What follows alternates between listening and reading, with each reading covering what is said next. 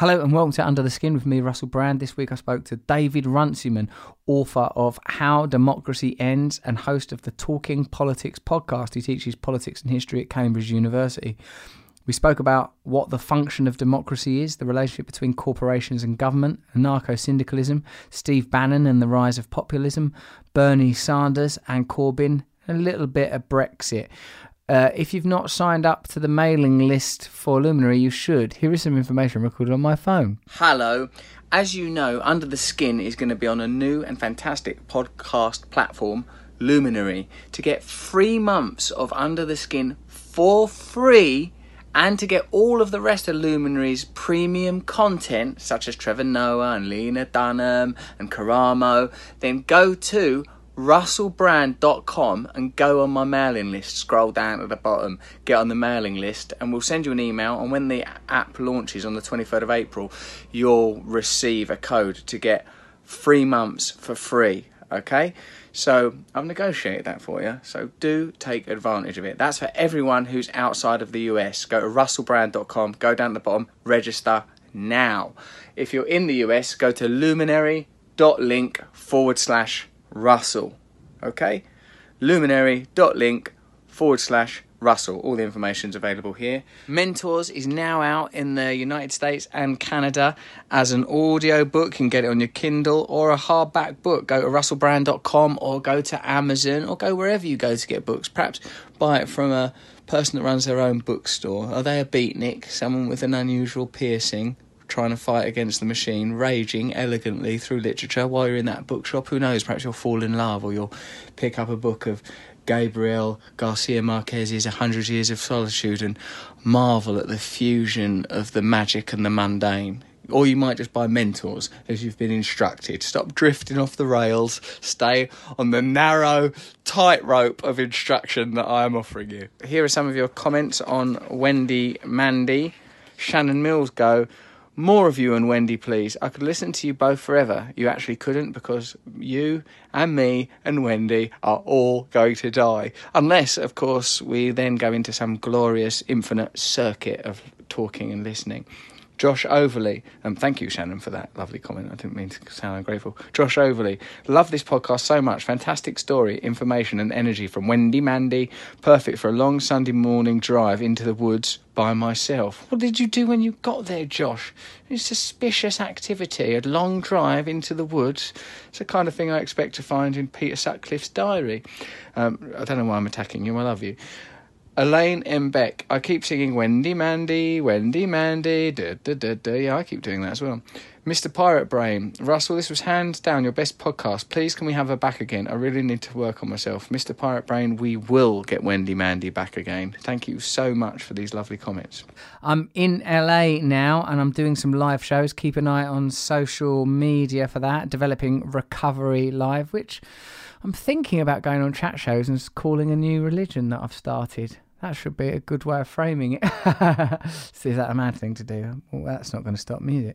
Um, check out my YouTube channel for more. We're calling them spiritual videos, really. It's just me saying what I reckon might be the solution to some quite complex and diverse psychological and social problems. And also have a look at my latest book, Mentors, out in America now. And obviously in America, you can get it as an audio book as well if you want it.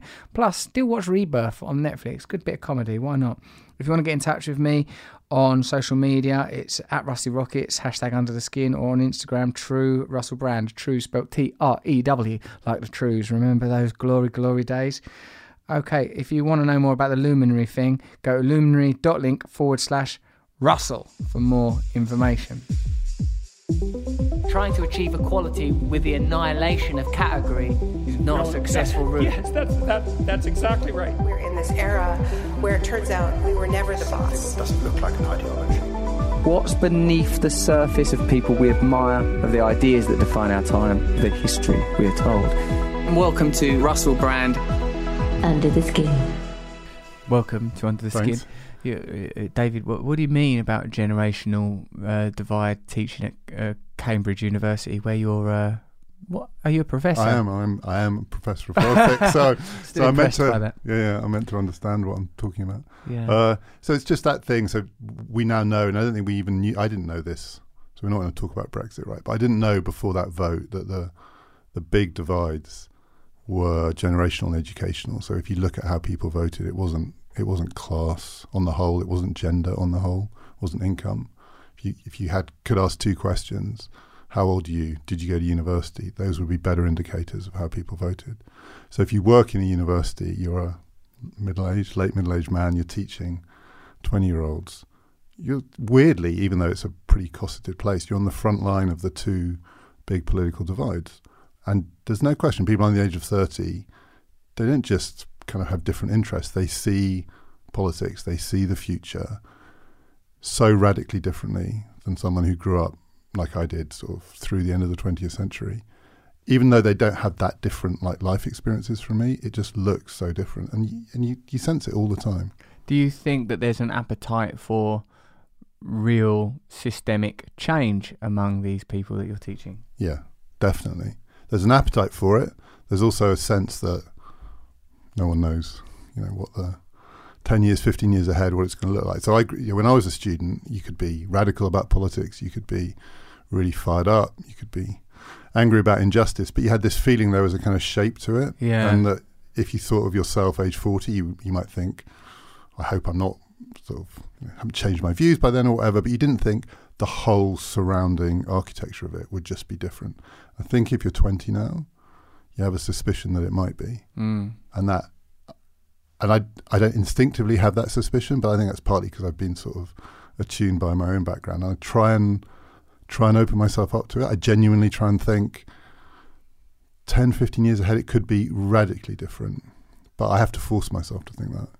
Are there any indicators that it will be different? For example, has serious change occurred anywhere? Any real alternatives to democracy that are more fluid and that distribute power more rather than versions of democracy that are less fluid and concentrate power? So not yet. I mean, that's part of the challenge here. Mm. I mean, there is there's definitely evidence that people at a local level where they have more direct opportunities to experiment in some cities, in some countries, there's a sort of radical experimental feeling to it, but nothing that's kind of scaled up, nothing that's gone national. You can't look at any established democracy anywhere in the world. Not only have they not changed, they look increasingly frozen. I mean, I think that's the real challenge. It's not just that, again, I think it's different from when I was a student, which is you took the system for granted, but the system actually was capable internally of changing. There would be big shifts in ideas and philosophies and the kind of people who were in charge. And now the systems look really stuck. I mean, I think they look more stuck than they look broken. So Mm. people are trying to think round them, but it's really hard to see round them. It's really hard to see round representative democracy. It's this big, looming, hundred year story you've got to see round. Do you think that that ossification is a response to uh, reduced power, as in an increasingly globalized economy? It becomes the role of national governments to service the interests of these transnational uh, institutions. Yeah, definitely. I mean, definitely part of it is a kind of increasing mismatch between democracy, the great empowering system, the thing you know, people are told you have to vote, you have to take part because this is your opportunity to change things. The rhetoric of the politicians has to be that too. You, know, you don't say vote for me, I'm not going to be able to change anything. And yet the reality is increasingly, I think, that it's hard. The, it's not just that the scale of the issues is hard. So many institutions, political, non-political, kind of snare politics. But it's very, very hard for anyone to come along and say that, especially to say that and get elected. You know, vote for me. I'm the one who understands how powerless I am. Sounds quite appealing, actually. What to say that? when you say it now, I think that if someone said that, I'd be interested. in know, if someone said vote for me, and I will demonstrate in real time the impotence of a, an elected politician and how illegitimate and meaningless. I mean, it's definitely true. You often hear people say, "Why? Why can't the politicians say to us it's hard?" You know, like why do they? Why, why won't they admit it's complicated? Actually, I think they do admit that quite a lot. But what they won't admit is that they're powerless. That's much, much harder for them to do. I think. Yeah, the limitations. It seems like it operates on uh, several levels. Like for, from perhaps it became more clear, though it, it, this must have been the case since ever since power has operated. It became more clear that we were dealing with spin doctors and Yeah, sure. managing narratives and stories. And now I feel like that when we see political figures engaging publicly that I almost want to go, are you all right? Like, I don't feel like that, like that they're able to be human anymore. Or when you see sort of a relatively high politician resign, like Nick Clegg, I remember thinking that the, the next day he looked like he'd been unplugged from some sort of toxic device that prevented him from making proper eye I mean, you see it with so you know, Theresa May is interesting because you see that, like, if anyone has demonstrated a kind of powerlessness, it's her, and it has attracted sympathy. When you talk to people, they sympathise with her on a human level. I mean, I don't know if you, but I, I, and even like angry young students, there's a sort of sympathy. It's quite hard not to sympathise with her, and at the same time, there's this kind of fury and frustration with her inability to get things done. But there's something about her. She's almost, I suspect, in the future, she's going to symbolise something if we are moving to something else. That if, if ever there was a politician who was the conventional sort of 20th century politician who's just hit the limits of what you can do, and people are like, oh, at the same time as yeah, wanting, Yeah, to, wa- wanting to really yeah, give her a hard time. Yeah, on a human level. Do you, do you I- sympathise with it? Completely. I sort of think, are you, are you like, God, Yeah. you must be exhausted. Yeah, your this. voice You has gone again. Yeah. Ju- Get a blanket, for heaven's sake. Hand- start handing out So the politician in the blanket, that's the other one that you could. yeah, that's what I feel like. So, um, okay, so if you like in your position uh, as a, a professor at Cambridge, where you, as you put it, you're on the front line dealing with young. Yeah, I mean, front line. It sounds a bit. You know what I mean, right? Yeah, it's it's obviously not it's not the the actual frontline. Yeah. It's just. Uh, Yeah, I get you. I mean, you're experiencing that disjunct between, like, I, I recognise what you're saying that in the sort of 70s and 80s, and even you know, round even up to the Occupy movement, you'd say, "I want what needs to happen is these existing institutions need to listen more to ordinary people." Now, what it feels like is these institutions are uh, irrelevant and we need to establish new ways of organizing power and managing society and uh, that's uh, increasingly you know in my own limited research which essentially amounts to sitting across to people who, know more than me such as yourself across this table uh, like people are saying new systems are beginning to emerge, new ideas are beginning to emerge, and and all, many of the things that we're like uh, like uh, uh, assessing as a, a problem are merely symptoms, whether it's the emergence of the alt right, you know, five years ago, voter apathy or whatever it is. It's these are understandable reactions we can now recognise to political systems that are not capable of responding to to people's requirements. So um, maybe we should do a bit more about that because you have written loads of books, ha- loads of books that like it might be good to get a précis on. So we set things out before moving on to the inevitable bit where I say things like, "And how's anarcho syndicalism going to replace this?" and what's the role of spirituality and community? yeah, we will get there. Yeah, we'll get there, but let's do a little bit more on, uh, like, say, so um, you, is how democracy ends your most recent book. Yeah. Um, um, give me an uh, like I've read some of it. What, tell me though what it's about. So it is partly a reaction against all the other books with similar titles, which say that we've got to remember how democracy ended in the past. The, you know, the shorthand version of it is there are lots of books out there saying the worst case scenario here is we're going to rerun the 1930s. Like the thing that we should be frightened of is fascism. I agree we should be frightened of fascism. It's a frightening thing. I don't think we're rerunning the 1930s. I think the question about how democracy ends is a question about the future, and almost everyone sees it as a question about the past. So it's, it's natural. What human beings do is, like, if you're lost, you look for something familiar. Hmm. So we look for you know, the death of democracy because in the 30s the fascists took over. You get a military dictatorship. We see it around the world. You know, the generals take over, or you get some strong man who suspends the rule of law.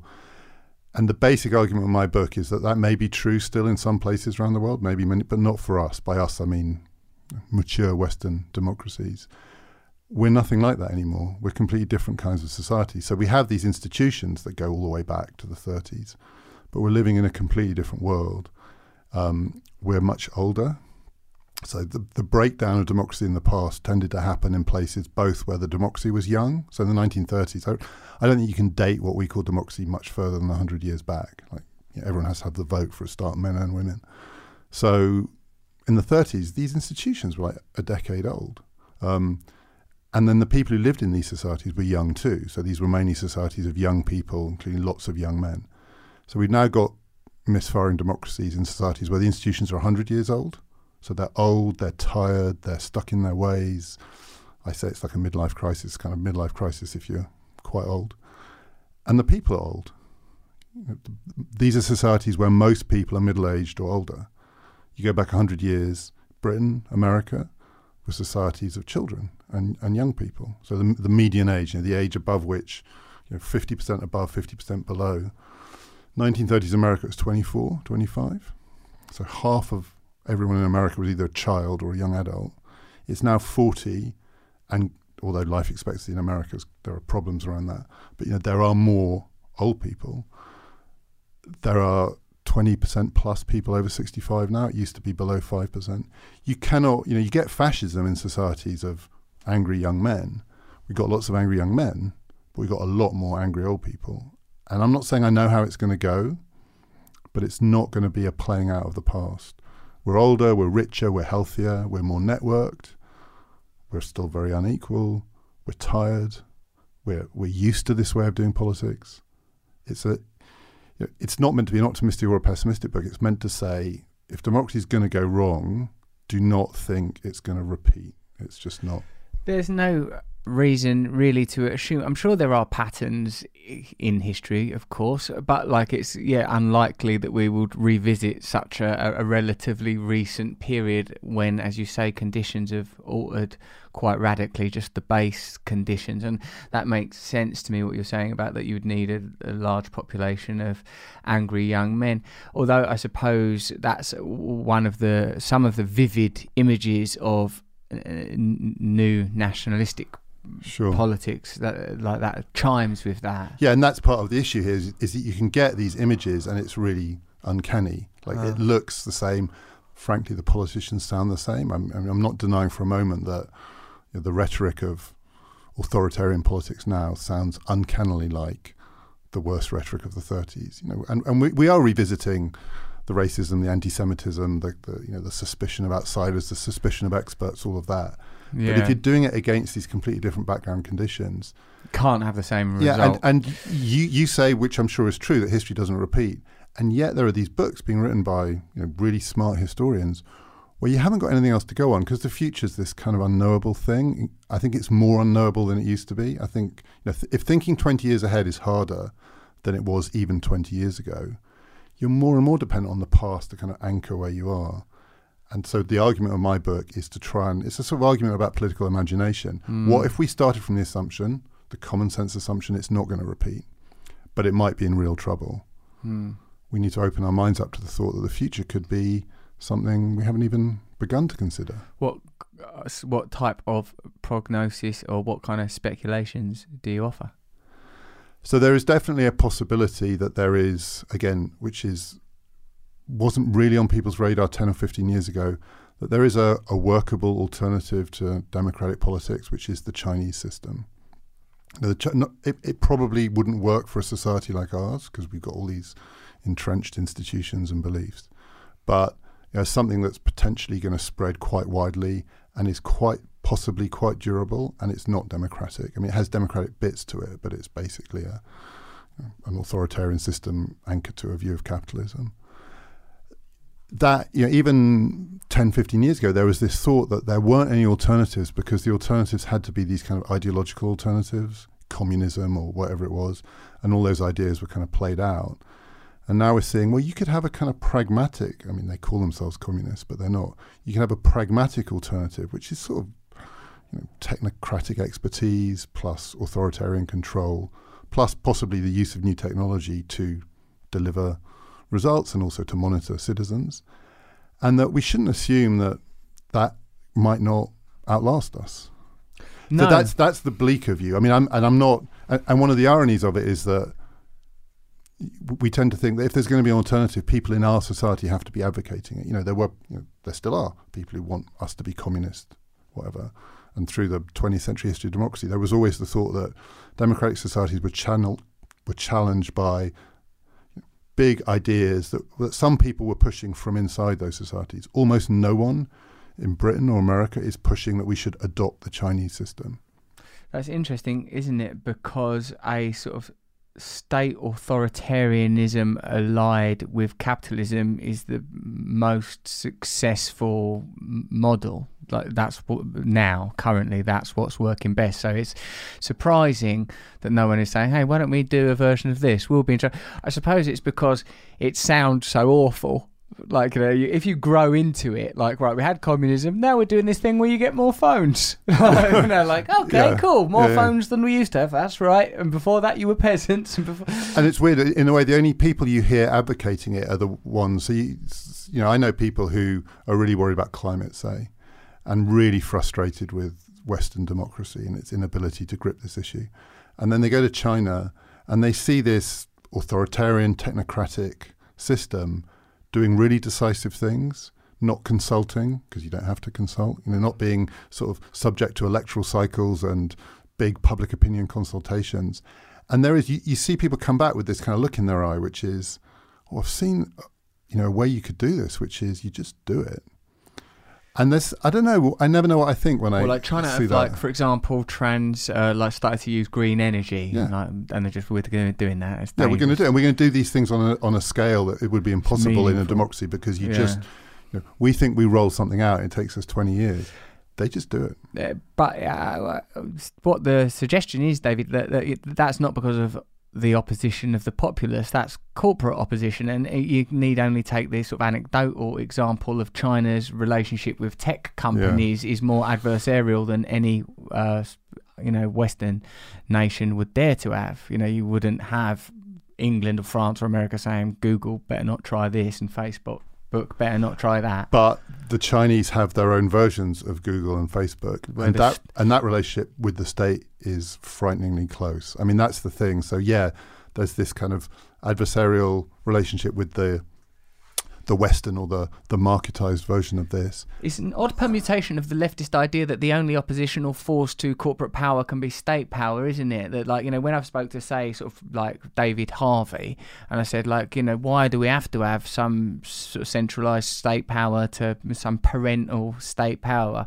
and he seemed to believe that without regulation, the forces of globalization and corporatism would crush the, the populace. But like when you brought up the example of China as an alternative to the kind of democracies we're familiar with, obviously naive fool that I am, I was imagining the first thing you'd say is, well, I imagine that we'll have democracies where power is a lot closer to the people that are governed by yeah, I'm it. coming to that. You're working towards that. I mean, I mean, so th- You're just are- teasing me with the dark dragon so I think- forces of China. you know, I think you have to take. saying- Yeah, I think you have to take seriously that there is out there Mm. a real alternative, and it's it is scary. And one of the reasons it's scary is that in that system, state power is basically merging with that form of corporate power. So if we want an alternative, you- the Chinese is a sort of potentially a morality tale about the dangers of a, a really powerful state that that actually does try and take this technology seriously, but you know, there are much more radical alternatives too. So there's a kind of big looming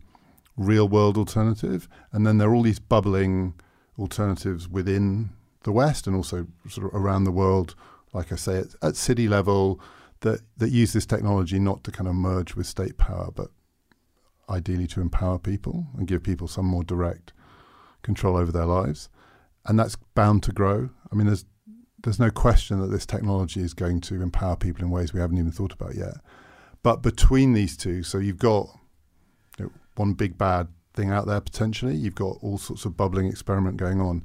But the thing that's in between them, which is the the Western democratic state, is not going away. That's the big challenge, right? So it's almost like we've got to think round this thing.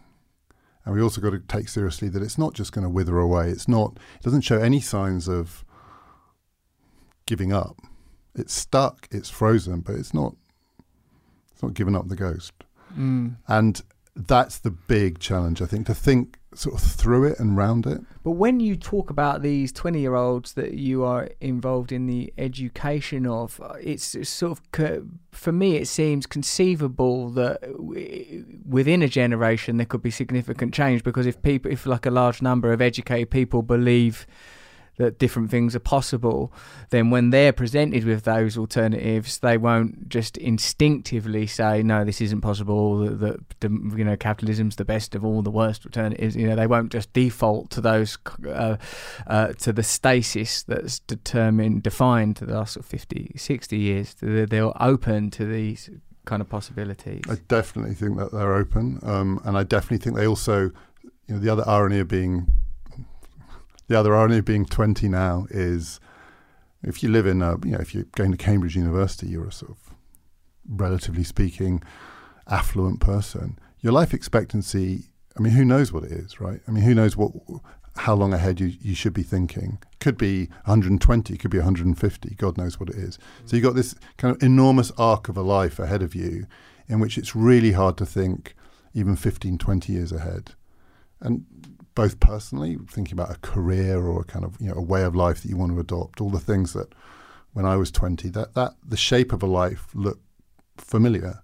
That you you know even life expectancy, you just had a kind of twenty to seventy period, which when you did stuff, and now I think that's that's all open too. So it's kind of longer and shorter at the same time. On the one hand, you could think I might be alive in the next century if you're 20 now. And on the other hand, you think, I can't imagine the next decade, really. I mean, the 2030s, that's really hard to imagine. I haven't got that mindset because I'm not 20, but I imagine if you did, the possibility of quite soon having a really radically different imagination about politics is real.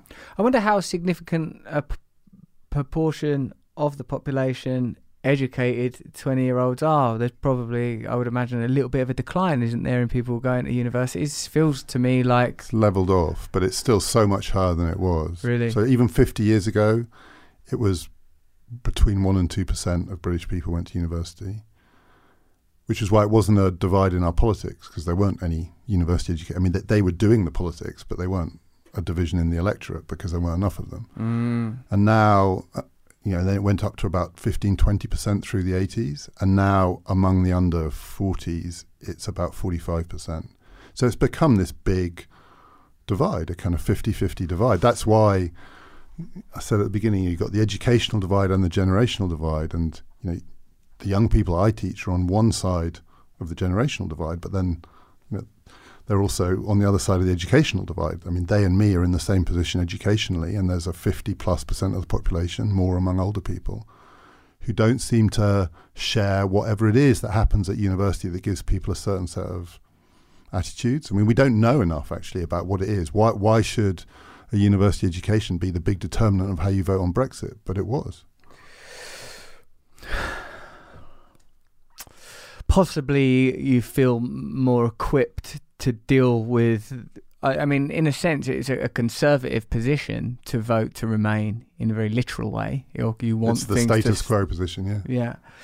And perhaps you feel more comfortable with that if you're in a position like you don't feel necessarily the rage, anger, disappointment, uh, fury, impotence that you might feel Eh, you know that, that and that, that that if you've been if you're not economically invited to the party or geographically you know or culturally invited to the party maybe that's what it maybe that's what it feels like. Maybe that's what it feels like. Because i think you know another thing that's different about now there there isn't a historical parallel for it is so we have you know we have a parliament that is not quite universally, but close to it being an entry requirement that you have to have been to university. It's 90% plus of all MPs have been to university. It's same in American politics.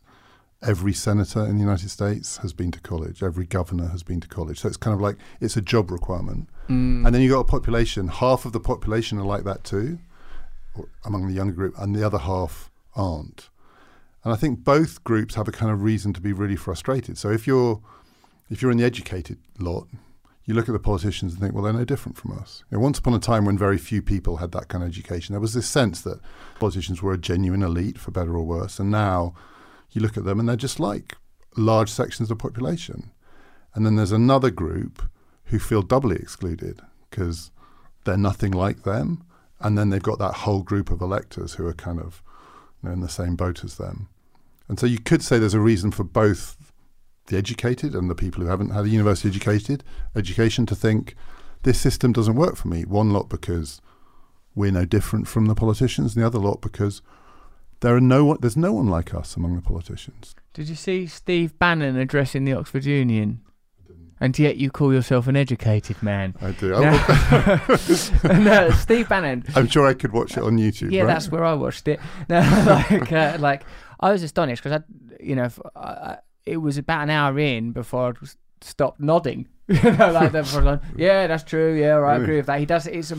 I mean, it's It's a a slow build to it's an incredible payoff. turn. yeah, like that's he didn't even do the payoff. Actually, he never says a bit where you go, "Oh right, uh, so who do we blame?" you know, like it's it starts off with this brilliant, um, uh, what do I want to say, dissection of the financial crisis and a meeting between Obama and these sort of Wall Street heads and how they decide and determine to you know to mm, set up quantitative easing and all this kind of stuff. He's spat. He's like wet from the rain. You can hear the people, the protesters, chanting outside in the street. Steve Bannon, for those of you who don't know, sort of a one of the sort of key uh, figures in the election and advisory of the Donald Trump and sort of someone who said that Tom, Tommy Robinson is the backbone of this country.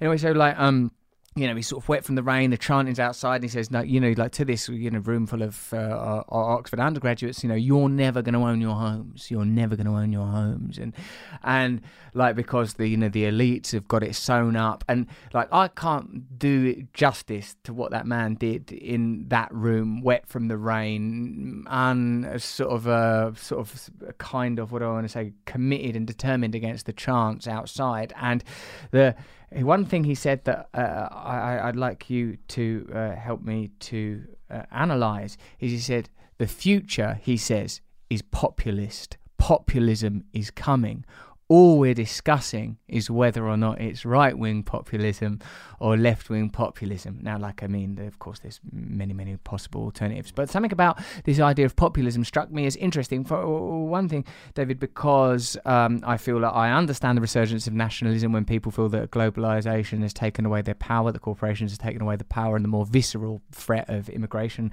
I get that, and I also see how um, populism. Um, will become like in an age of mass communication uh, and an age where there's so much mistrust of the media and so much mistrust of institutions and people do have access to podcasts and YouTube and can watch people that sound a lot more like them that uh, and even they don't sound like them seem to be expressing the same emotion as them the sort of the resonance of hearing angry people when you're angry seems to be effective um, and some, when he said that about populism, I think he's right. And we should be thinking of how do we build a mm, progressive, liberal, left wing populism effective and interested in redistribution of wealth in genuine new ideas in accepting that the, the agitated people that would you know the brexit people that would vote for brexit that, that they have real and genuine concerns that need to be addressed Hmm. And I need to, yeah. I mean, I so I, I I don't think I agree that the future is necessarily populism, and I think there is in populism as it is currently now this kind of basic problem, which is you know, populism is is trying to re- recapture democracy and deliver for the people who feel excluded through all of the existing institutions. So the populists are not coming along. They're not revolutionaries. They're not. They're not actually anti-democrats. You know, it's all in the name of the people. They're trying to win elections. I mean, what's Steve Bannon doing? He's just going around the world as an election consultant, trying to get you know, the League elected in Italy, and he's he's offering his services to people who are trying to win elections. So there's still this kind of you know, the future's this potentially radically different thing, but it's going to be channeled through the existing institutions. You know, and the big threats to democracy in the past were we're going to tear the institutions down. Donald Trump, communism and yeah, fascism yeah, Trump is not threatening to tear. I mean, he's potentially you know, attacking some of the sort of liberal pillars, but he's not threatening to abolish any of the basic structures of democratic politics. He's going to recapture them from the people who stole them from the people. So the liberal version of that, um, in a way, it ought to be possible because you're defending the institutions, but you're sort of offering something fresh for the people who are frustrated and angry. But it's also just a version of the problem all populists have. I mean, I think the thing that really strikes me about contemporary politics is people are so angry. People are doing some pretty radical things on the left and on the right. But the institutions aren't changing at all. And people aren't really even talking much about changing the institutions. I mean, there's still this underlying assumption on left and on right that the next election will be the key event that will kind of get us wherever, Yeah. wherever we want to go. And we know that's not true because we've been through a lot of these elections. And you get these people elected, and then you've got these institutions which are tired and they're kind of stuck. They're in a rut. And you put your radical populist in that framework. And in some places, they can start to undo the institutions, but in most places, they just increase that feeling of paralysis. Mm, Yeah, the transcendent trends continue unabated throughout the sort of vacillation between leftist or rightist. Yeah, and actually, one of the themes of my book is that we could go on quite a long time like this. So there's always that feeling that we can't carry on like this; it's going to break. You know that, that at some point, again, because we think of the past, democracy will just sort of snap in two, or someone will come along and either kill it or rescue it. It's this sort of either or. We're going to be saved or we're going to be doomed. I think we could carry on waiting for the next election for 20 or 30 years. Um, because as soon as one election's finished and people are frustrated and angry, they're waiting for the next one. And you know, what's the point at which people will say we need to stop waiting for the populist electoral savior and actually completely change the way we do this politics? You know, make it more consultative, deliberative, direct, whatever. Make it more decentralized. Make it more local. Make it more international. But we don't. We're still in that phase, which would be completely recognizable to someone 50 years ago, where we just think it gets channeled through quite a narrow set of institutions, parliaments, electoral cycles. And the populists are playing that game. So unless Steve Bannon means, but if you look at what he's doing, trying to get his guys, and they're all guys, I think, trying to get his guys elected, he's not breaking the mold at all. Yeah, you're sort of right because actually, what he he cited as the left wing populists were Bernie Sanders and Jeremy Corbyn. So he wasn't saying like some mavericks who are operating in sort of bandit Yeah. masks. On And, you know. I know that many of the people, the young people who are thinking most radically about politics, are also waiting for Bernie, waiting for Jeremy, um, which I think is a mistake. why? Because I think even if they win, what you should be doing now is not thinking about who's going to come and save us and who's going to come and save us through this system, but why is this system over the last generation just kind of ground itself down in this sort of ever smaller and smaller circles of not getting things done. And yeah, it's possible. It is possible that Bernie Sanders could become president of the United States and find a magic wand that gets all the institutions working again.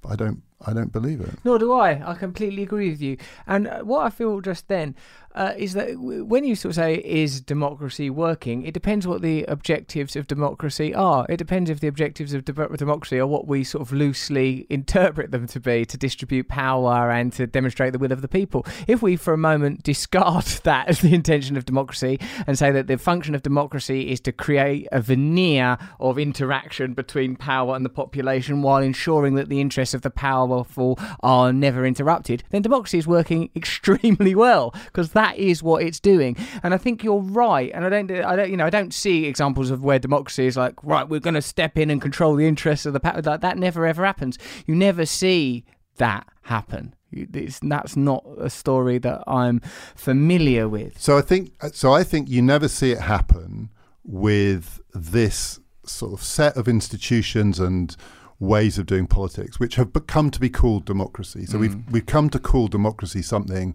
which is a pretty recent phenomenon. Um, you know, it has various building blocks. So it has political parties, often mainstream political parties, and some systems centre left, centre right, or you know a broader spectrum. But professional political parties, professional politicians, and party organisers, mass media communication, universal franchise. So everyone gets the vote. So voting is the most important thing, and voting is really important. I'm just not sure it's always the be all and end all of democracy. A welfare state, you know, a certain kind of system of redistribution, which is moderated in various ways, the rule of law, all of that, that whole package, and we call that democracy. That is at most in one or two places 100 years old, but in most places it's barely a generation old. You know, even in Spain or Greece or places like that. It's a really, yeah, exactly. It's a really contingent, relatively young thing. And then there's this thing called democracy, which is a sort of 2,000 plus year story, which is the basic idea, you know, that human beings are equal, that all human beings in some way are capable of deciding their own fate. That long story. So I think we could be at the end of the short story. Yes. I mean, why not? It's uh, if something's forty or fifty years old, there's a fair chance it's not got that many more decades left in it. It's you know it's unlikely to be going to go on for another two thousand years. But the long story, it's really unlikely we're at the end of that story. And yet, our mindset is that the short story is the whole story, and I think that's a big, big problem. You're quite right. I mean, in a sense, it's a, a return to those more pure ideals that's required. Uh, you know, a, an actual democracy that is uh, uh, facilitates the requirements of a large number of people. Now, um, when I talk up, uh, talk about one of uh, a subject around which I know little beyond the name of it, anarcho-syndicalism. I feel like you know, I, am not going to claim to be an expert either. But it comes up a lot because what I feel like I mean, and you know, dictionaries are available, so is the internet. So I don't know why I've become arrested at this point by uh, anarcho-syndicalism. Is that institutions, communities, organisations more manageable in size, like you know, for example, a school or a not even a county, a borough, could be democratically run by the people that live, stroke, work there.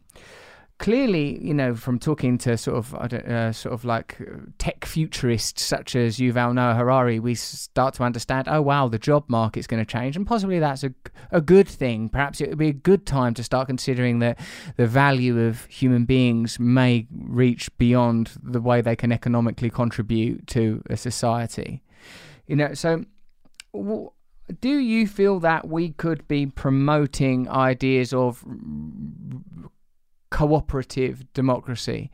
Like confederacies of smaller groups, challenging uh, the state power as the uh, the centripetal force in the way that we see politics. So I do, but I think I'm probably more skeptical than you about some of it. Um, I think one of the challenges is that politics always gets presented as kind of tends to be sort of either or. Couldn't we do this rather than that? Couldn't our democracy be more really democratic rather than less?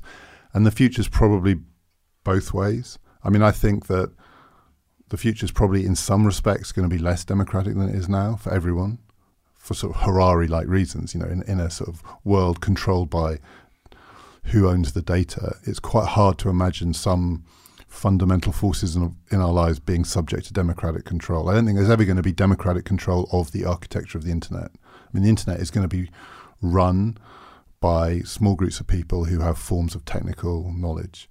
And at the same time, that internet, that kind of web of relationships, could be radically empowering democracy in some places.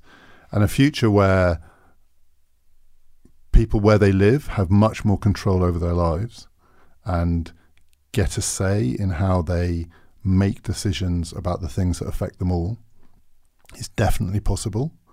And it probably goes along with a future where a kind of range of you know, broader umbrella arrangements are just beyond us completely almost. And one of the questions we have to face is are we willing to make that trade off? Know, we could cling on to the nation state because the nation state is still a thing that might give us some hold over the the big international architecture. But it's possible that by clinging on to the nation state, we don't allow these more you know, community-based forms of democracy to thrive. I just think there's a there's a kind of dilemma out there that we're going to have to face, which is if the package, the democratic package, isn't working, are we willing to give up on some of it to really empower other bits of it. I don't think we're going to get a future where we turn that package into a genuine democracy all the way through. In a way, what you're saying is not as radical or disheartening as it might initially. No, it's not, and it's not meant to be disheartening. because it's probably already happening. Because the part of the disillusionment and disenfranchisement that many people feel is we're not we haven't got no power anyway. We're not having any impact on. I'm not able to affect my life. You know, so so the idea of yielding to a sort of power to sort of I suppose you mean by that a sort of a, some kind of centralized and authoritative institution that umbrellas smaller confederacies of more I think, democratic I think the the trend to what's sometimes called technocracy, but the idea that technocracy yeah, that sort of is which is so technocracy is not um, being ruled by the smartest people or the people who know stuff. I don't that I think that is meant to be called epistocracy, which is like ruled by the you know, knowledge yeah, exactly. Ruled by the knowers, and I've there are real issues with that too because I don't think we know who knows stuff. But technocracy is kind of ruled by the engineers, basically, the people who built the system. You know, the financial system is sufficiently complicated now that, on the whole, it's not run by the people who know better than us, but the people who know how it was built because they can, you know, they know which are the levers. Doesn't mean that they know what's good for us. It doesn't mean that they know what will make us happy. But they're, you know, they're like the plumbers that they're the ones who actually know where the faults are. I think that trend is inexorably going to continue in an increasingly complex and technologically interdependent world. And, and we could try and resist it through the nation state by trying to elect populists who say, you know, enough of the experts, enough of the people who. And that's one route. We, this is sort of where we are at the moment. Or we could, at some level, accept it's bound to be part of our future and ask the question what in that world would be really genuinely empowering for us? And I suspect it's not national politics. I suspect it's not party politics. I suspect it's not having professional politicians take decisions for us. I suspect it is some form of community democracy. Yes, because I, th- I think if you invite people to cons- consider what is it that our lives are affected by, what is it that you want control of, influence over, Mm. you know, it's even something as as I've previously said, visceral as immigration is I would say broadly irrelevant if you in fact had control over what you did on a daily basis, the way that your family's time was spent, like like that, that those are kind of these for me don't uh, the conversation has migrated away from practical life and has become this ideological life of well I don't like that. I don't agree with that.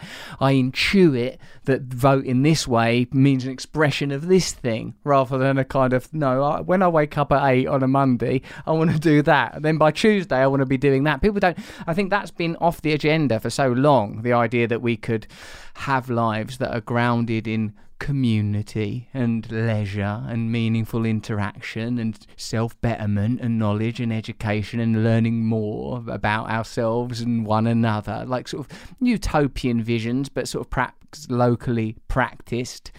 I feel that that's not something that people consider. Now, when um, at least. Um, when momentary challenges have appeared to the to the status quo, I mean in the form of say Syriza or Podemos, that in a sense it supports what you've been saying so far, David, in that they're quite easily subsumed into pre-existing systems. Those like b- by collaborating with those systems, by trying to operate within them, parties such as Syriza or Podemos that say like, hold on a minute, we're going to give a voice to the people. I'm a different type of politician. Look, I've got long hair. I'm handsome. Look, for example, you know those they're quickly devoured by the fanged vagina of the dark mother democracy. Yeah, yeah. I mean, uh, so the bit I'd object to is not that last bit. It's the I, don't think you can say it's collab. You know, the, the, they they become sort of collaborators with this system. I just think genuinely across the board, these institutions now that they are so well established, and again, it's a difference between what this might have been like earlier in the 20th century and what it's like now. It's incredibly hard for any politicians once they start being in the vote winning business because there's so much that goes around it now. There are so many well established ways of doing politics that it's incredibly hard to break. That even the most radical voices, they just find what all politicians find, which is you're not in control You very won't quickly. Get votes there saying that. No. You'll have to say that while Yeah. you're there. Yeah, and it's not even just sort of you know that they'll be some sort of spin doctor will take them in hand and you know, beat the radicalism out of them. It's, it's just that uh, with the best intentions, Syriza, Podemos, all of them, they're being funneled through this narrow sort of gap. And that out the other side is meant to come an alternative future. And, and you never really get through with that politics. I think that's where we are at the moment. And it's really hard, really hard for any politician to think outside of that. I think anyone who, who kind of does politics at the national level just the the sort of brain space isn't there to think round the other side of the institutions. You just go through them, and once you go through them, you're in them, and you don't come out the other side. Yanis Varoufakis, when I spoke to him on this podcast, he explained it as like that. He goes, if you are the German finance minister, you have the power of your role. That is your power, and that role's power is sort of ring fenced. You can't suddenly go, I'm going to tear this up or kick that over. You do what the German financial minister Yeah, I mean, I think his book "Adults in the Room" is the best sort of primer as to what it what it's like to kind of go in with those intentions and to have them beaten out of you. Because they say, uh, well, no, if you do this, this will happen. And in the end, if you are an idealist, it's like, all right. Yeah. And after he was only there for six months. I mean, that was how long it took, and he quit rather than Yeah. Whereas his boss, And isn't his general still there. feeling that his uh, boss sort of, you know, like, oh, I'll try and work with the system from within? and and the IMF have just praised Greece as the new poster child for what you can do if you tough it out. They're saying Greece is now back on track. Prosperity's around the corner. Yeah. Just Whose that you- track? You, gave me a look there. no, no, I, don't- it's, Uh, uh, I don't know, but it's yeah, as, you know, whatever the worst case scenario was, and again, that's part of the challenge. So with Greece, and I actually write about Greece in my book. Um, you know, all these fears that Greece is where democracy was going to break. You know, Greece has got a fascist party, an old-fashioned fascist party in Parliament, Golden Dawn. always got quite nice names. Yeah, Golden, Dawn. Sounds Yeah. like, oh, okay. Yeah, well, what do you believe in? Yeah. Well, it's pretty bleak. And and lots of young people vote for Golden Dawn, Do but there they? just aren't any young people in Greece. They might not have researched the policies. They might have just thought, well, it sounds like a breakfast cereal. They, I'll vote for they, that. have channeled the anger too, but Greece didn't break. Um, it, it's sort of back, quote unquote, on track, and that's the goal, you know, to hold this thing together. But I don't think it was ever going to break. I don't. I don't think contemporary Greece, which is a pretty, so it's a very elderly society, it's one of the oldest societies on earth. Know, the median age, I think, is forty-seven now. It's basically a pensioner society. People have stopped having kids. It's rich, Greece now. You think And- it's very significant, the old uh, median age? Yeah, I really think it matters. I know, because you're always mentioning it. Now, why is that? Twice. it's, actually three times. Okay, We've three already times. got a file. Okay, you can cut at least two of them. no, no, I like it, but I just want to know. So I think it's What do you it's one think of those it's one of those sort of statistics. So par- partly it's quite simple because it's just sort of you know half 50%, above, half half below, and when it moves forty plus, so you've got societies where apart from anything else, if the voting age is eighteen, the old are going to outvote the young every time. Mm. And the view of democracy till about 10 years ago was if all the young bother to get out of bed and vote, they would win. Because it's always been assumed somehow there are more young people than old people. And that was always true. I mean, it's hard, I think, anyone who was alive before now to imagine a society where there are more old people than young people. And that would only be possible if, if we stopped having children, which we have Yeah. in, lots, in lots of places. Keep the old alive. Don't have any more kids. Yeah, keep the immigrants out and Bob's wait, wait for the robots. Yeah, I mean, that's the that's the Japanese model of the future, right? That's Right. a of coming possible coming version of democracy. And I What's just think their one? So. Wait for the robots Wait for the robots. because you, you know the older the society gets, the more on the whole intolerant of immigration it is. Um, Not having any kids, so, so who's going to replace the twenty somethings? The robots. So that there's no historical parallel for that, and Mm. it's you know, it's a completely sort of slavery, what for unpaid labour. Yeah, there's that, but there isn't the kind of we're dying out because we're getting older. We can keep ourselves alive, which we can now for a long, long time. More or less stopped having kids. Still doing this thing called democracy, where if there are more of you, you win. So there are more and more of these older people. And if you were young, you've got good reason to suspect that the system is stacked against you now. And we see it, right? That you can't explain Brexit or Trump or anything without knowing that the old can now outvote the young. So even if all the young people voted, they all got out of bed, all the students, they kind of did last time almost, show up and vote, they lose. Now, this never used to be true. It is true now. And I think when you see these societies and think, well, now you know, half of people, and that means way more than half of voters, way more than half, are in what we would call the middle-aged or elderly bracket. It's a totally different ballgame. My sense, and perhaps I, uh, I feel like I'm uh, picking this up more broadly, is that both Brexit and Trump were out of line with inverted commas what the establishment anticipated and wanted. I mean, in Brexit, you know, Cameron and the leaders of the other parties sort of, sort of campaigned for Remain. So, in a way, these sort of older people, uneducated people, it, it kind of they did deliver a, A shock. yeah, Yeah. They did. Yeah. Um, and it's a different kind of shock. So it's the unfamiliar shock, which is there are these majorities out there, and in a democracy, if there are more of you, you know, the majority is still the thing. But it was thought that the quote unquote establishment could kind of channel these things because that the fundamental divisions were party divisions, and that the you know, there's a famous line: the part in the end, the party decides. It turns out the party doesn't decide. If education and age are the big divisions, we don't have a party of the university educated. I mean, maybe Labour is that. I don't know, but I don't think it is. We, maybe the Tories are the party of the old, but they don't mm. sell themselves as that. They don't say, you know, they don't have a kind of old person as their symbol. and yet, that's the if that's the division, these these established parties, they don't know how to manage it.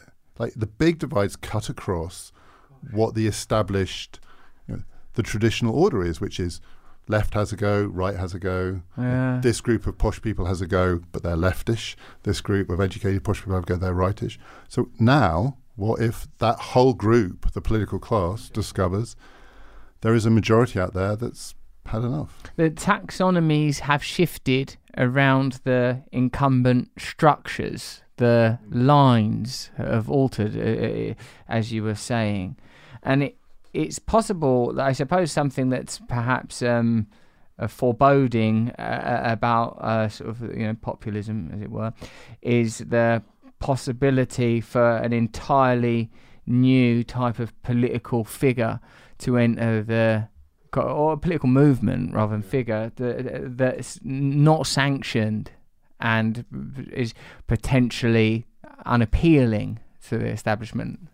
Yeah, it could happen. I mean, it's you know the one really successful example because after all, Trump won by taking over the Republican Party. He didn't invent a new party. Yeah. The, the, the one person in Western democracy who's invented a new party from scratch, taken over the whole thing, is Macron in France, who is the most conventional, Wow. Educated.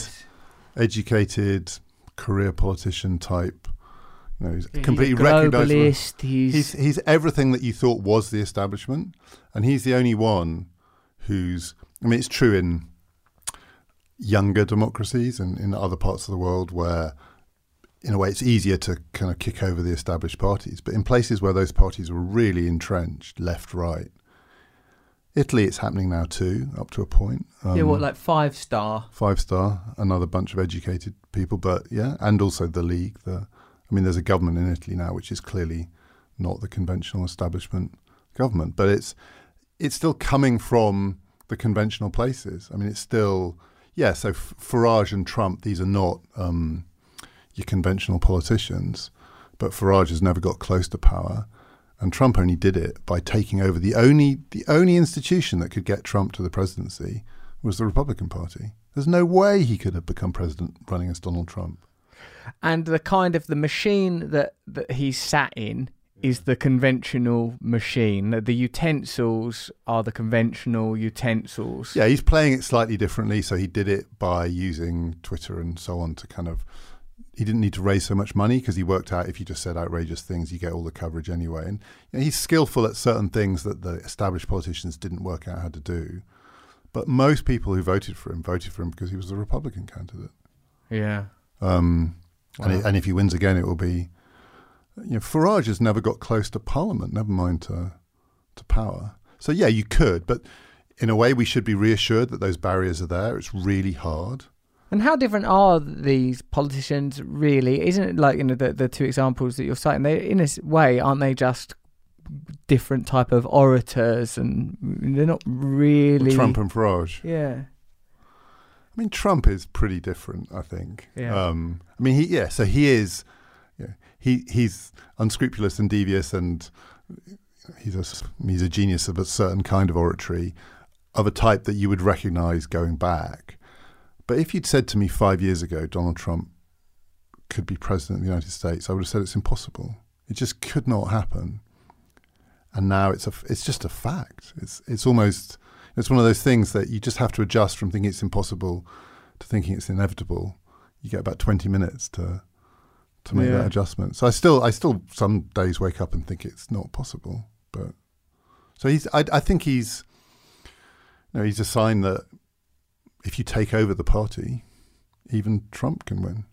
Do you think it's likely that uh, a, a, a more localized, like because on the basis of what we've been saying so far, even like you know Corbyn's Labour or Trump's Republican Party, the- these in a sense are still quite conventional political machines, other than some superficial differences, and even in terms of manifesto, Jeremy Corbyn wouldn't have been considered that radical not that long ago. Really, it's just in a sense a, just a marker of how m- much our social contracts have eroded, that our attitudes to welfare, taxation, nationalisation have altered, and in a way, doesn't that tell us that if like there's no or, if the only I sometimes feel, David, that unless a party is nationalising railways and nationalising public institutions and making them more accessible for ordinary people, there's no point in having a, nation if it isn't doing that.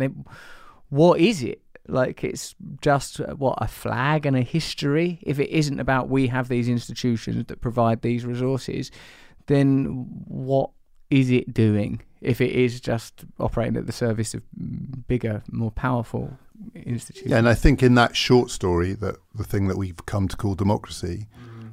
the capacity to deliver those things, and genuine public services and public benefits, was the key to its success. I mean, it is it is definitely the case that over the second half of the 20th century, in countries like this one, democracy did deliver for many people real benefits.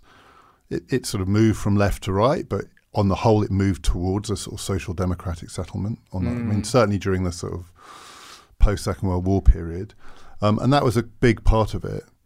But then in that longer sweep, that's a relatively short period. I mean, that those institutions were able to deliver that. Yes.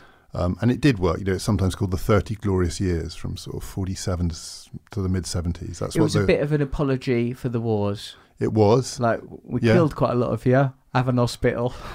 It was a bit like that. and it was also driven by fear. I mean, it was fear, you know, it's the Cold War as well. So it's like, the, Ah. you know, you, you politicians will do a lot when they really think that the worst case scenario is that there's an enemy at the gate. So, and that, you, that that's a, I still think there's a sort of legacy there that we are so attached to this thing called representative democracy because in the living memory of lots of people, including these older people, it really did deliver. You know, it was an amazing thing. I mean, representative democracy, liberal representative democracy, if you were in the right place at the right time, is the best political system that we have ever had. But you had to be in the right place at the right time. It's not sure this, I'm not sure this is still the right time, and I'm not sure that many people were ever in the right place. Mm. But it's become the great thing that sort of hangs over us that we have to be really, really worried that we might undo it or unpick it. So you're what you're saying is is that we're experiencing decline, but one of the natural reactions to that is, oh no, it's going to be replaced by what immediately preceded it or what interrupted it, you know, i.e., fascism or some other centralized authoritative thing, and we're sort of toying with the idea, aren't we? All of us that hold on with all this with this ability to c- communicate with this technology, which ultimately, admittedly, rests in the hands of mm, tyrannical giants, every bit as powerful and perhaps as toxic as the you know state institutions that that, that they um, collaborate with or run in tandem with. Um, but that there's a possibility that we could have different types of democracy. Yeah, absolutely. I mean, I think the, so, so. If you think the two things that democracy delivered when it really worked, representative democracy, made people better off. It made their lives better, mm. and it made them feel like they were heard, like you were listened to. It gives you a voice. So it kind of gives you practical results, and it gives you a sense that your voice counts, even if it's just because you get to vote. And for a period in the second half of the 20th century, putting those two things together was an incredible combination. And now we're living in a world where the results side of it, you know, delivering practical benefit is really under strain. But the voice side of it is kind of enhanced in lots of ways. I mean, people, I think people genuinely feel that the opportunity to be heard is greater than it was. Um, not to get results as a result of being heard, but just you know, to channel your anger, to speak. You know, communication's been massively decentralized.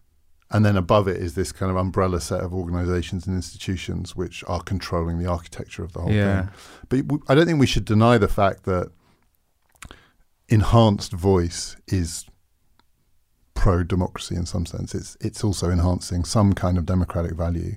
That if you can get on a platform, find people to hear you, channel your anger in particular ways, like you say, find a podcast, find a thing on YouTube where someone like you is saying the things that you believe in. I mean, this is democratic. It is in a sense, David, but I can't help but think that it appeals to sort of one of the not necessarily a metaphor, but a, a, a belief that I have that you know, of course, anyone can have a YouTube channel, but it's owned by Google. Anyone can have a podcast, but it's likely on the Apple platform. And that the freedoms that we're afforded are freedoms that do not affect or disrupt the interests of the powerful. The democracy that we have is uh, parenthesized with as long as it doesn't affect the interests of the powerful. And there was a brief moment where enough people, as you've described, this kind of golden age, where enough people were positively impacted that that was irrelevant because, as you said, the conditions of having a sort of a uh, uh the threat of, of what could happen if the Cold War was lost, and where I said there was a kind of a sense of debt that you've just said. This nation is definitely real. We want you to go and kill those people from that nation. It's definitely not a made up thing. And now the the sort of luster. Uh, the the threat of the Cold War is gone. They, they, don't they, they don't seem to be able to find a threat that functions in the same way, as Islam or China or whatever. And uh, but the thing I would like to say um, as we uh, sort canter towards a, a conclusion is that what about people's emotional and spiritual lives? That, as you sort of mentioned, that the, the the shifting taxonomies around left and right, the sense that these categories may no longer be sufficient to describe the political landscape. Uh, something I think is that people are disconnected and people are unfulfilled. That along with democracy, the system by which we organise, there is the sort of the sort of I would say the sort of insidious ideology that accompanies it. I would say was, is kind of consumerism. That's a sort of palliative that accompanies a, a dying or at least um, inert democracy. Is like you know your freedom to consume these products, your freedom to access this kind of entertainment. And I think these are beginning to be exposed as not necessarily placebos, perhaps even worse than that, intoxicants. I feel that, and and uh, you know, you saying again that you know you are in a position to experience regularly the these young educated people I, when my own interactions with them, and it's not necessarily just university educated. In my case, it'll be sort of uh, people from different types of background. Is that they no longer hold that dream. They are sort of disillusioned. Even the people that you know, and, and I would say that's it, most of us that can't envisage what's gonna come next have no faith in what's existing uh, in in current systems of government because those systems of government are they are uh, they're atheistic not atheistic that's not the right word they're sort of materialistic mechanistic the ideals are stripped away ideals have sort of seemed to be kind of dangerous now in a way. And I feel that people are lacking a certain kind of nutrition, a certain kind of like, you know, now that nationalism is seen as toxic, globalization is seen as toxic, identity politics and intersectional politics divisive. You know, like I think people are yearning for something. I'm not sure quite where it's going to come from or how it's going to interact with politics. So I do think that um, in in the the sort of success story part of democracy, the the bit that may be coming to an end now, but for much of my life was still true. That kind of politics is very mechanistic. I mean, it was designed in a way. It's very artificial democratic politics. It's not. There's nothing natural about it. It's you know, politicians performing and going through these kind of artificial ceremonies of elections and everything else. But it was worth it because there was this thought that there was something, there was bad stuff out there. People were on the whole living materially very disadvantaged lives, and as where you put your faith in that machine because you wanted practical results that it was capable of delivering. As the whole world has become more mechanistic, as as the sort of mechanization of modernity has just crept into all parts of our lives, I think there's an increasing sense that the political machine is just on the side of the machines, and it's not the thing that will protect us from what threatens our ability to live meaningful lives. It's just it's part of the thing that's colonizing our meaningful lives. Yeah. And I think that's a relatively recent thing again. I, I think it's, um, and I get it. Again, I, I struggle because I it's not just that I remember the the earlier bit. I'm still quite attached to yeah, it. why is that? I mean, I really believe that you know there are lots of circumstances in which a well-functioning democratic state is what you need to protect you from some pretty bad scenarios. Um, we we live in complicated societies where when it goes wrong, when the economy fails, when capitalism runs into trouble, the state is the thing that can get you through. But as it's all become this kind of connected mechanization and we're not quite at artificial intelligence yet, but we're, we're quite close to these different artificial ways of organizing our life, permeating everything. Politics looks like it's just part of that wider thing. And if once you start to see it like that, it's really hard to have faith. It's really hard to have faith that the machine is going to beat the machine. Um, and so you look for something which has you know, non-mechanical meaning, and I get that. It's like what you were saying about uh, what you said there about like you know we recognise that it's a type of ideological machine, Parliament, or it's a sort of a functioning you know bureaucratic machine. It's a kind of robot. yeah, yeah, These things were designed kind of as robots. They were designed to be. They are artificial decision-making machines. yes, You feed stuff in, people and opinions and votes and yeah. information, and you get a outcome which is this policy, Yes. that policy, No. this, that. uh, and some of them work well, some of them work badly, but that's what they are. I mean, that, Yeah. that's what modern politics has always been. It's been the efficient decision making machine. Now, if Mm. we're about to enter a world where efficient decision making machines actually kind of are everywhere, Mm. um, it's hard to have faith in one machine above the others. particularly as the uh, you know the, the the sort of the erosion of the authenticity or sort of moral uh, what do I want to say sort of valor of that particular machine has been has been continually compromised by you know oh, we'll hand over that to the private sector we'll hand over that to this sort of uber national institution you know it's, it's losing its veracity it's losing its sense of honesty and that in a company with which I'd, I'd not heard anyone say that before the sense of the the creeping mechanization of all of our lives until our own humanity feels quite cornered. Where like and it was something I was trying to get at before when I was saying don't people should be supporting systems that are giving them freedom in their actual lives not you know do you um like this type of sexuality or that type of religion or that type of immigrant or this type you know it's like when you get up what are you going to be doing? What does it feel like to be you in the world? What are you feeling when you're in your car? What are you thinking when you're walking along a street? What's it like to be you? And because you know like when in like you know is like Guy Debord talking about like you know like now when you're at, you know you are a worker then you are a consumer like where is the bit where you are a human being? And that's the thing that I th- feel like and that doesn't necessarily even though I'm a sort of I suppose to a degree a religious person it needn't come from that perspective because I think a humanitarian would see things in much the same way. When is your essential humanity being expressed? When are you in communion with the people you love? How are you? And I recognise the necessity for state when I imagine sort of vigilantism or the total decline of society or remember when the, that little that little petrol crisis for a moment and you realise oh fucking hell this thing's fragile Yeah, or, or, I mean, I don't like to be like look at Venezuela now. I mean, you can see when a political society breaks down, it is it's grim. Is it what's happening? In Venezuela, it's, Yeah. it's grim. I mean, it, you know, it, it's People the fighting in the streets, yeah, it's the failure of the state, and there are lots of places in the world where where states fail, life becomes much much harder. Our state is not going to fail, I don't think. And the challenge, I agree with you. It's more how do we humanize it um, rather than thinking that it's the thing that will protect the human.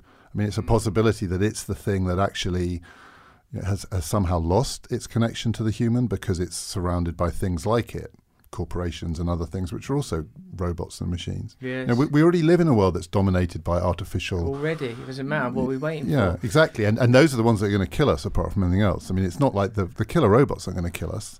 Yeah. States and corporations have the power. That's us trying to just dramatise it. It's easier to think of a flesh-eating robot, apparently, which already exists, one that can fuel itself on human.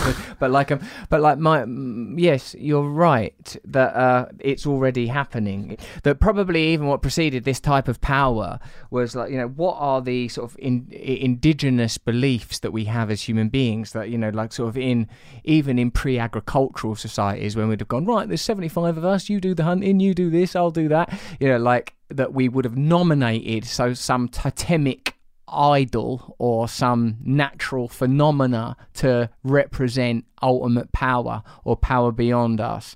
And then increasingly, our religious systems have reflected the means by which we've got food, you know, sort of agricultural gods replacing the hunting gods, you know, ideological gods, you know, 20 centuries later, replacing the, the, the, the sort of single gods that, that accompanied uh, sort of nationhood. And, and now, so we've always had it in us the idea that we nominate something to be powerful.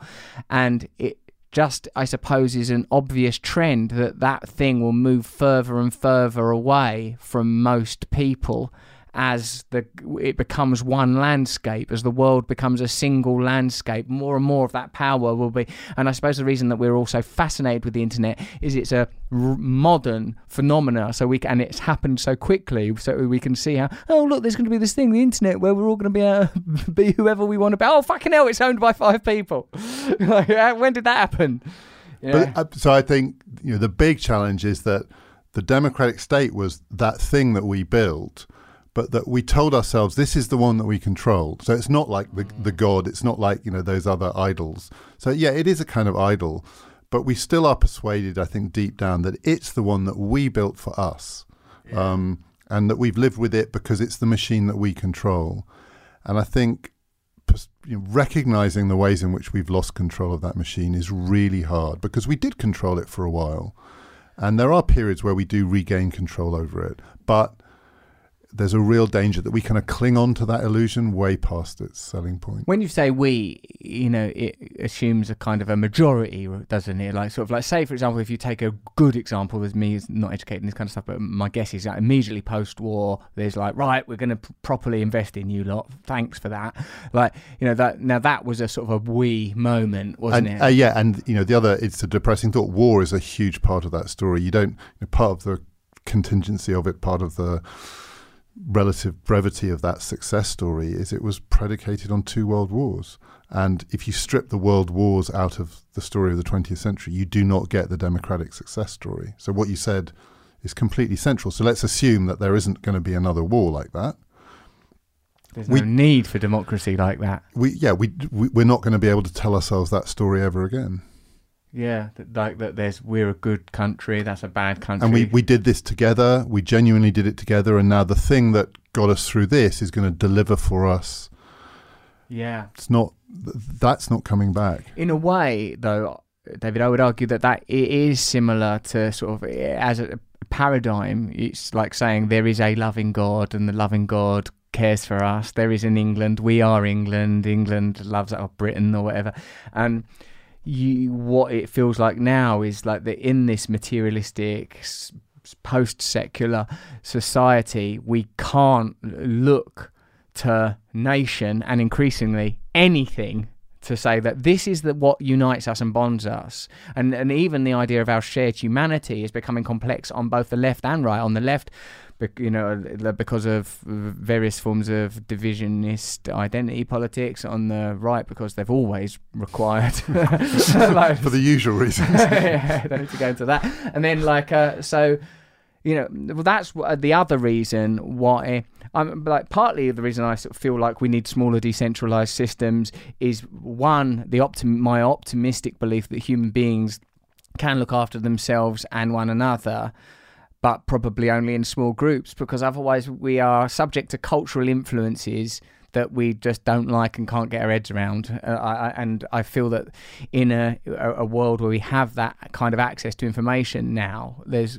there's going to be always going to be a reason for enmity, largely irrelevant enmity because I feel that it's mostly abstract and uh, you know in the case of say immigration and heightened precisely you know to, to create further division. So I feel like that if you went well all right if the people of Grays Essex just govern Grays Essex, and the people of Darlington govern under like and whatever kind of confederacy we have among ourselves, and whatever dominant ideals we have on a bloody federal or national level. When we can agree that we want sort of roads to be maintained and that we want some kind of police force and army, don't we? You know, like I guess that's. I can't see how we can maintain 60 million strong groups and 300 million strong groups when there's just increasing, you've said yourself, haven't you, fractured, fragmented society. Yeah, but the the enmity's still going to be there. So I mean, that's the other thing. You can't. I mean, I'm enough of a sort of, I think, political realist to think that there is always a danger with the thought that you can kind of locate it somewhere and take the enmity out. You've got to, and some of the enmity will, you, know, you can localize it, you can decentralize it, and that would, no question, give people much more of a sense of shared belonging. But some of it is going to move up and away as well. And it is possible that future that I mentioned, which is both more decentralized, but also in some sense, some of it has just gone. Um, It's gone anyway. It's already happened. it's gone anyway, but we've got to recognize that you know, the managing of, of human conflict, which there'll always be the potential for human conflict, you know, we won't be able to do it all by localizing it Sitting and around decentralizing eating it. vegetables. and uh, yeah, that's it's still going to be a political world. I know. I think you're probably right, unless there's some terrible cataclysm. He says cheerily. we can't go out on that terrible cataclysm. Yeah, that, that when you said it the first time, that idea of like we we should recognise that there are something, but that's long been the case. I suppose something like the Iraq War was where for a brief moment that came into focus. Like, hold on a minute, this is what's this about again? like, why are we doing this? And how is this democratic? And you know, But I think you and I agree that the, the threat at the moment is that we're pulling both the things that have gone and the things that we could root in our our lived experience are both being pulled to this middle level of the democratic state and its institutions and elections and so on. And somehow we've got to let the things find their level. And at the moment, everything is still at that level, and it's not working. yes, yes. Well, So, a more che- cheery note. I don't know Didn't how say we. cataclysm. The, the problem, yeah, like yours is better than my cataclysm ending. At least yours wasn't a call for an apocalypse to cleanse. No, some I'm not. Uh, it's a yeah, it's a it's a separating out. We're in that process, um, but our minds aren't there yet. Can't you tell us something optimistic about you know being in that university? Isn't it jolly or something? It's quite nice. Yeah. and there are all these young people, and they genuinely, genuinely believe that. And I hear it all the time that people like me can't see it, and I'm aware I probably can't see it. And the thing that I can't see is what an open future looks like. Yeah, I suppose maybe. It's hard at my age to see the future open, Yeah, but we all- try, don't we? Perhaps that's right. That hold on a sec. I think we have engineered a potentially uh, technocrats that we are uh, uh, engineered a uh, potential positive ending, David, and, and, and this is it. Perhaps we have to be comfortable with the idea of an open future, the idea that we don't have the solutions, that they won't be entirely resourced from the past. But perhaps, I suppose for me, I need to believe in that there are in perennialism, in some sense, that there are certain values that human beings can return to, and I suppose many of them have been popularized through, e.g., Christianity, like the principle of fraternity loyalty and solidarity and service and sacrifice. That's why I continually look at I suppose, spiritual ideologies as uh, you know, to see how these things can intersect with the way that we govern, with the way that we are governed, with the way that we organise. How can these principles influence? You know, because otherwise, you know, if we're not, if there's no recourse to fairness, then what is it we're trying to build? And I think that's the problem that we're confronted with. Yeah, and, and I think in that, it's to see the political future as open that's the challenge. I think most people do have that sense that there's something that should connect us across time. But we have got that frozen feeling about politics, and we we've sort of forgotten that the future is more open than the past because the past has happened. We sort of think that our future is some mirroring of the past, yes. and, and it's not. And in politics, embracing an open future is the thing that we do need to do. It has the sort of blind optimism that could become a political slogan. Embracing an open future let's embrace the open future together. Doesn't it sort of sounds good? Doesn't really mean anything. doesn't really commit us to anything. Steve Bannon, he could get us elected on that slogan. He would. He don't mention any of your progressive liberal beliefs if you have them because Steve is not pro those. No, he's not so keen. but, but he likes a good slogan. Slogans, yes. Diversity, sadly, no.